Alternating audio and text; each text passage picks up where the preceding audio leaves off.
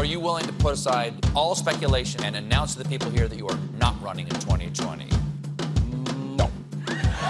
Overall wages are down.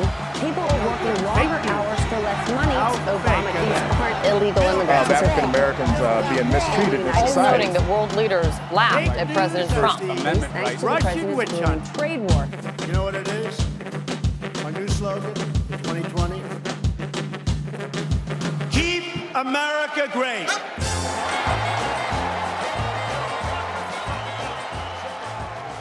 Welcome back to another episode of 2020 Vision, the United States Studies Center's weekly podcast following the race for the White House and the issues dominating the campaign trail as we edge ever closer to the 2020 US presidential election.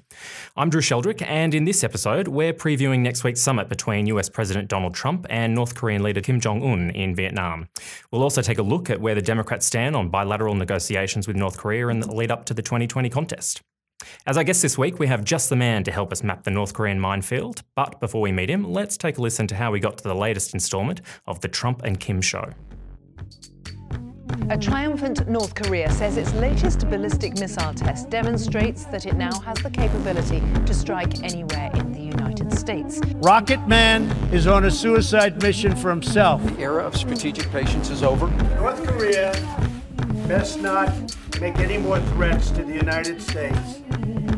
They will be met with fire and fury like the world has never seen. From North Korea, a unique threat, and from Kim Jong-un, a first message in English, vowing to make President Trump, quote, pay dearly, calling him a mentally deranged dotard. President Trump is announcing his blockbuster summit with Kim Jong-un in Singapore, June 12th. Kim Jong-un wants to do something great for his people, and he has that opportunity, and he won't have that opportunity again. It's never going to be there again. Here you had a thug, a person who runs a police state, being legitimized by the President of the United States. And then we fell in love. Okay? No, really. He wrote me beautiful letters. Chairman Kim and I will meet again on February 27th and 28th in Vietnam. Dr. Van Jackson is an American political scientist and former Pentagon official who advised the White House and the US Secretary of Defense on issues related to North Korea during the Obama administration. He's also the author of a new book titled On the Brink, Trump, Kim and the Threat of Nuclear War. And by some stroke of luck, he's in Sydney this week, just days before the second US-North Korea summit. Van Jackson, welcome to the podcast. Thanks for having me, man.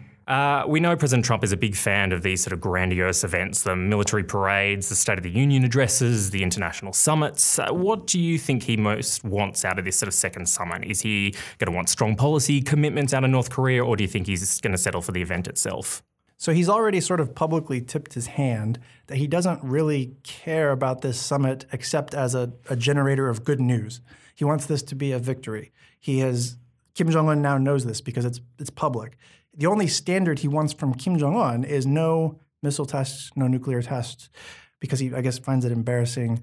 At this point in the lifespan of North Korea's nuclear program, testing is not strictly necessary for them to sustain the capability that they have. So this is a very easy win-win in the sense that Trump has defined the bar of success rather low, and it's very compatible with what Kim Jong-un wants.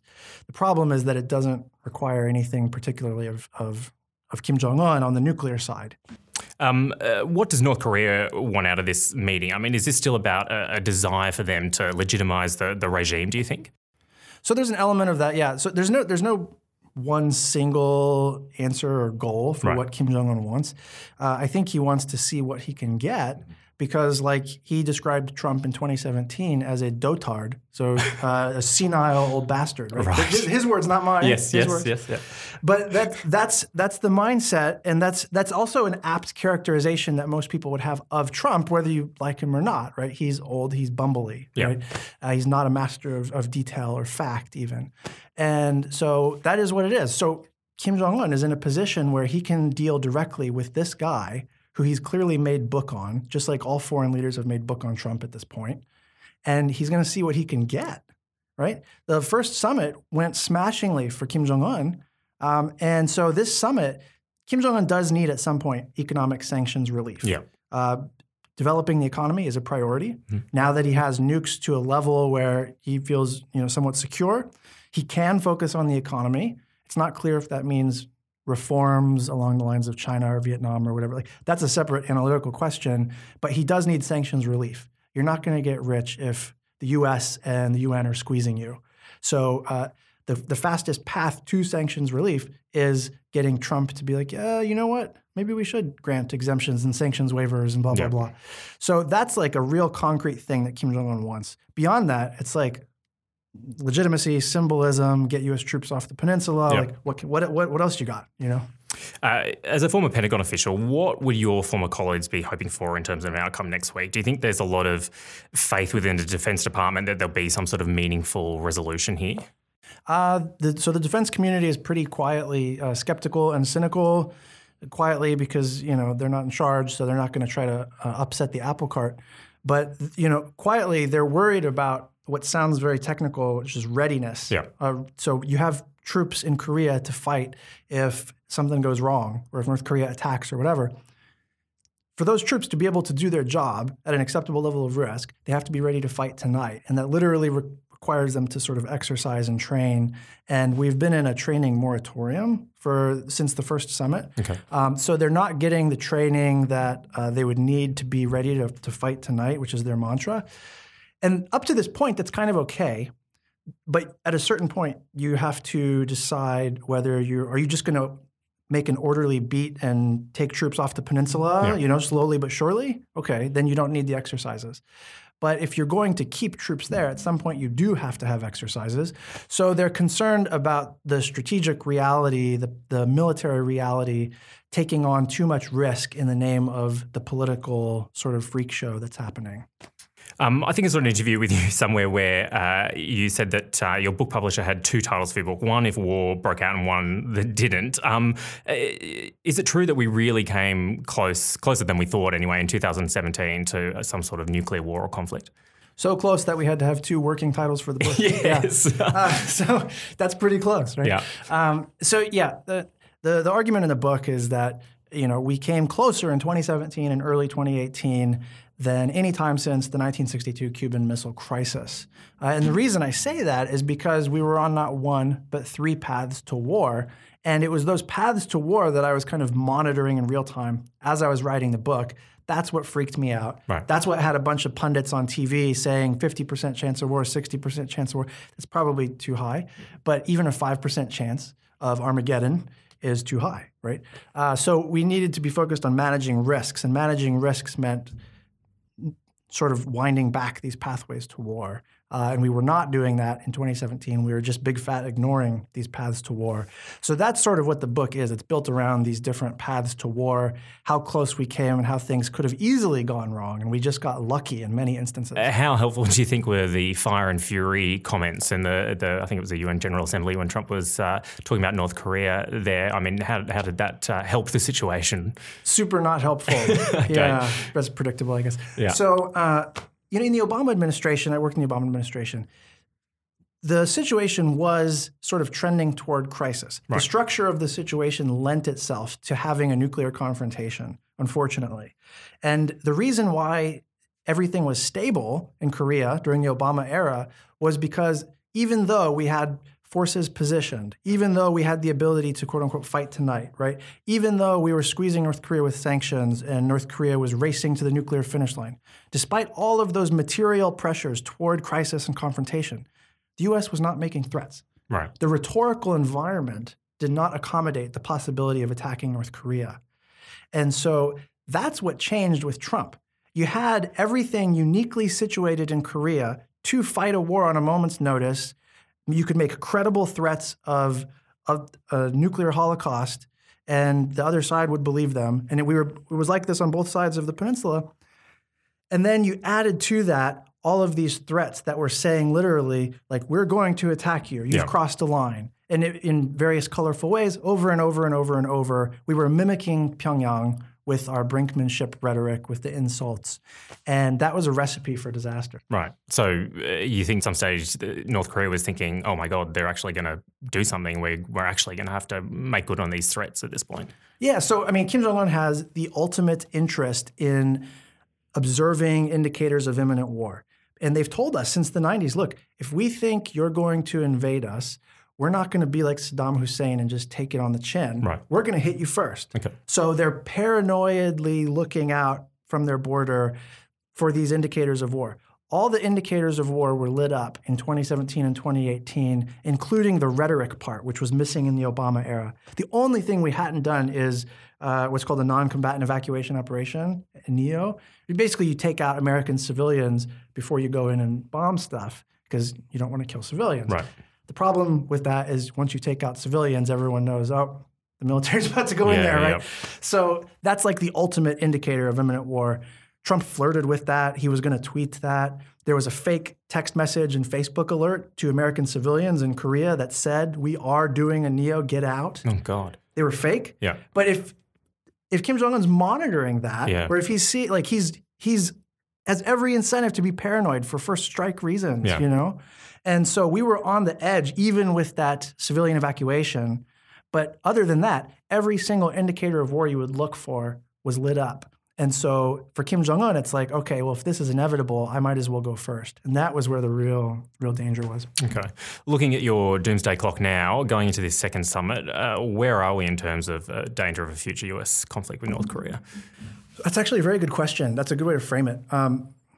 So if the doomsday clock was 2 minutes to midnight in 2017, none of the stuff that's happening now is moving it back further. Okay. And the reason is because none of the stuff that's happening now, even though it's positive, right? Diplomacy is a good thing. It's much better than war. Nobody's making threats. That's a very low standard. But the thing that would move the needle back from 2 minutes to midnight to 10 minutes to midnight or something would be using diplomacy to address how many nukes Kim Jong-un has, how many missiles he has, where are they, how operational are they, how many launchers does he have, are we controlling these things, are we reducing the number of them, are we reducing the range of North Korea's missiles? That's what the threat is, that's what made the crisis possible, and that's what's directly not being addressed at all in all the stuff that's happening. So like, if we're keeping our eye on the prize, which is avoiding nuclear war, maintaining nuclear stability long term, then we shouldn't be focused on the personal relationships or declaration of the end of the Korean War, any of this stuff, which is fine, that's all good. The measure of the success of all that stuff that sounds good is whether it's affecting the nuclear numbers, the inventory, the warheads. That's the real measure of stability. And so far, we're not even talking about it with North Korea. There were reports last week that the Japanese Prime Minister had been politely asked by the US government to nominate President Trump for a Nobel Peace Prize for his efforts in opening up a dialogue with North Korea. Let's hear a little bit from the President on whether he thinks he's deserving of this recognition. I think I can say this. Prime Minister Abe of Japan gave me the most beautiful copy of a letter that he sent to the people who give out a thing called the Nobel Prize. He said, I have nominated you, or respectfully on behalf of Japan, I am asking them to give you the Nobel Peace Prize. I said, thank you. Many other people feel that way too. I'll probably never get it, but that's okay. They gave it to Obama. I did get the Nobel Peace Prize. Oh, really? What was that for? To be honest, I still don't know. This is good. All right. You deserve the Nobel Prize, do you think? Everyone thinks so, but I would never say it. One of Japan's biggest newspapers, Asahi Shimbun, reported the nomination came at the behest of Washington. And again, diplomacy with North Korea is good, but this is still the same guy who wanted to ban Muslims, called Mexicans rapists, said we should kill the families of terrorists, and said he wanted fewer immigrants from Africa and Haiti. If he won a Nobel, his speech would be the first in history with an NC-17 rating.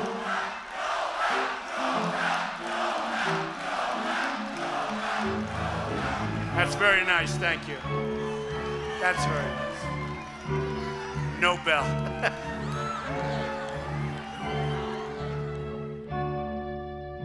Van, how worthy of that accolade do you consider him? Not very. Yeah. I think I knew the answer to that question. Yeah. I mean, he's the one who sort of brought us to the brink, right? He's the one who ignored risks of nuclear war in 2017, right? Obama in 2015 publicly ruled out military attack on North Korea. He's like, look, it's a million-man army. They got us artillery aimed at Seoul. It's game over. And they got nukes. Game over. We're going to keep squeezing them because that's what we do, because there are they're bad guys, you know. And he's like, but we know it's not going to change them, and it's just a crappy situation, and it is what it is, but we're not going to strike them. He said that publicly on the record. Yeah. You know what I mean? And Trump now says, oh, we were going to be in an Obama war if not for me, except he's the one who turned the crisis on. He took a bad situation, he made it worse, and now he's trying to tell us he deserves a Nobel Prize. Like, are you kidding me? Are you kidding? We're being extorted right now by this personal chemistry thing between Trump and Kim Jong-un, because either one of them could credibly go back to fire and fury at a moment's notice, and they would be justified in a rational sense because the nuclear situation has not changed. This is all just fluff on top of a nuclear situation that is not changing. And that scares me. Had Obama not got a Nobel, do you think Trump would be in any way interested in receiving one? I don't know, to be honest, if he knows what a Nobel Peace Prize is. He just knows Obama had one and he wants one. You know. Looking forward to the 2020 election, what do Democrats do on North Korea policy? Do you expect we're going to see any candidates develop any actually sort of meaningful positions, or are they going to continue to sort of rely on this sort of reactive criticism of Trump mostly? Yeah, so I was just in D.C. for a couple of weeks, book tour, but also talking with some of the politicos, and they are not settled. The Democratic Party and none of the candidates have clear positions on North Korea policy yet. In part, it's because, look, as long as we're not going to war with North Korea, it's just not the priority, right? It's the spread of authoritarianism, transnational corruption, reform of international institutions, climate change. Like, that's what the Democratic Party is about. North Korea, it's like, well, they're a bad guy. We don't want them to attack anybody. But, like, that's pretty, you know, that's just not the priority for them. But that's good and bad, right? It's bad in the sense that they might inherit the default sort of anti-Trump position. And if Trump is the one who's using the words peace and diplomacy, as fake as it is, if they just knee-jerk react to that, then they've been maneuvered into this space that's actually not progressive, you know? And that's the sort of jiu-jitsu trick that Trump has been doing on the Democratic Party, is just like narrowing them into this space where they're the ones who are trying to hold the realistic kind of semi-hawkish position. And meanwhile, North Korea is not doing anything different than normal, but they're getting a way different reaction from the U.S. because Trump's, you know, an anomaly. Presidential contenders like Bernie Sanders and Elizabeth Warren only seem to sort of talk about international affairs sort of more as they pertain to American workers or the US economy, almost in a Trump-like fashion. Do you think public diplomacy or foreign policy is really a concern to your average American voter going into this election? Something like North Korea really going to play into their decision-making? Short of a crisis, no, right? Not for the average American. For a couple of the candidates, specifically Bernie Sanders and Elizabeth Warren, they have established pretty like thoughtful foreign policy platforms. There's this big gaping hole in North Korea for both of them. But they have a vision of extending the kind of just society vision that they have domestically externally. And what that necessarily means, as I understand it right now, talking to folks, those two in particular, Bernie Sanders and Elizabeth Warren, they see a need to harken back to a kind of progressivism like we had in the 1930s. So not the anti-Vietnam War, anti-intervention, progressivism, where you're basically just pacifist hippies. That's like not what's appropriate to the moment. What's appropriate is trust-busting, anti-monopoly, regulation of big tech, fight the fascists in Spain.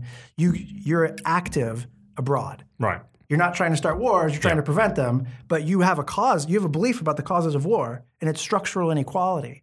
And so you've got to address that structural inequality. That means you have to be part of the world. You have to be internationalist. It doesn't mean leading with your military foot, but you know what?